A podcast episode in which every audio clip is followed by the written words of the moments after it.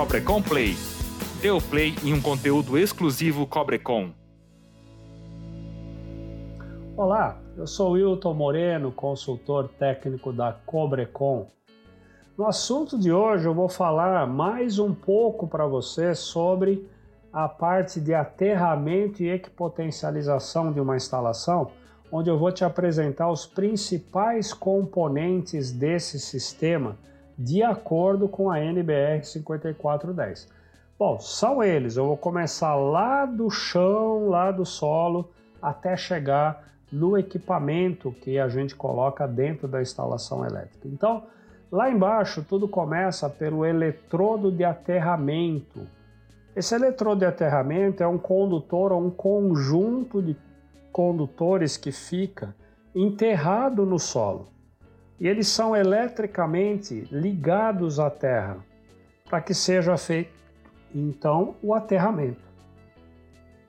Esse eletrodo ele pode ser constituído pelas armaduras de ferro, né? imersas no concreto da fundação. Pode ser por fitas, barras ou cabos metálicos, como, por exemplo, cabos de cobre nu imersos no concreto das fundações. Pode ser também feito por malhas metálicas de cobre nu enterradas ou por hastes, tubos ou chapas metálicas enterradas. Nesse caso, essas é, formas têm nessa ordem a preferência da NBR 5410. Para interligar o eletrodo de aterramento com a parte já fora do chão, é necessário o uso do chamado condutor de aterramento, que é aquele condutor que liga o terminal ou barra de aterramento é, barra de equipotencialização principal, o BEP, ao eletrodo de aterramento. Esse condutor ele pode ser tanto em condutor nu como um condutor isolado. Chegamos então, então eu já liguei ao eletrodo de aterramento lá no chão, um condutor que vem até o quadro principal até o ponto da instalação chamado de BEP, que é o barramento de equipotencialização principal, que é o ponto que pode estar dentro do quadro ou inclusive até separado do quadro geral. Tem na, na 5410 um item específico, a gente vai tratar em outro momento aqui, onde localizar o BEP. Mas o importante é que esse BEP é um barramento que ele serve para receber o condutor de aterramento que veio do eletrodo e dele sair todos os elementos que são devem ser incluídos na equipotencialização principal e também desse é, BEP saem os condutores de equipotencialização e de proteção para outras partes da instalação.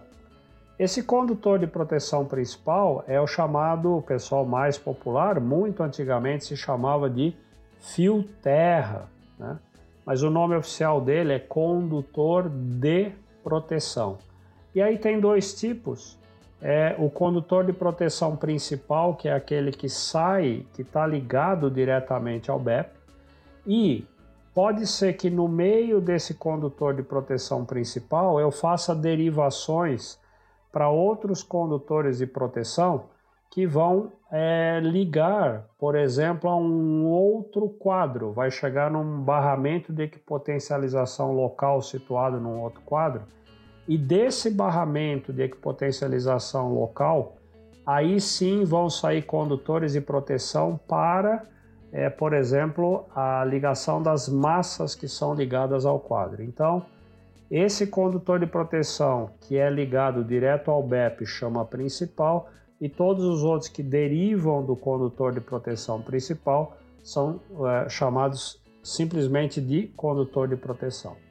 A mesma coisa vale para condutor de equipotencialização, o que é ligado direto ao BEP e vai é, ligar condutores estranhos à instalação é o principal, se eu fizer uma derivação desse condutor de potencialização principal sair com outro condutor que vai fazer a ligação de um bel, por exemplo, ele passa a se chamar apenas condutor de equipotencialização suplementar.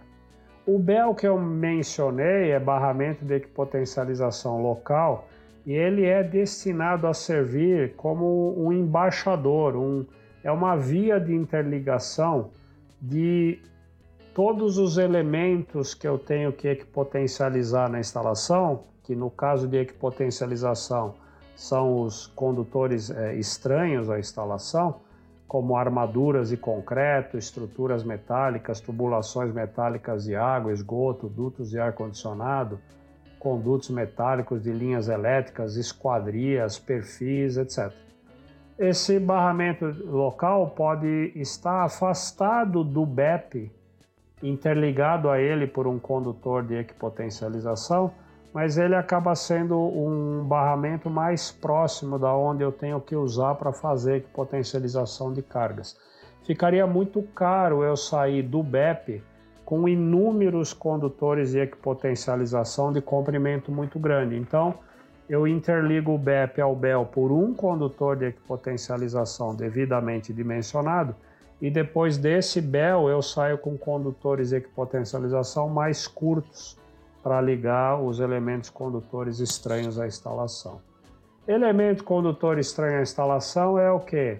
É aquele elemento que não é aquele componente que não faz parte da instalação, mas que por uma falta pode introduzir nessa instalação um potencial, geralmente o de terra, né?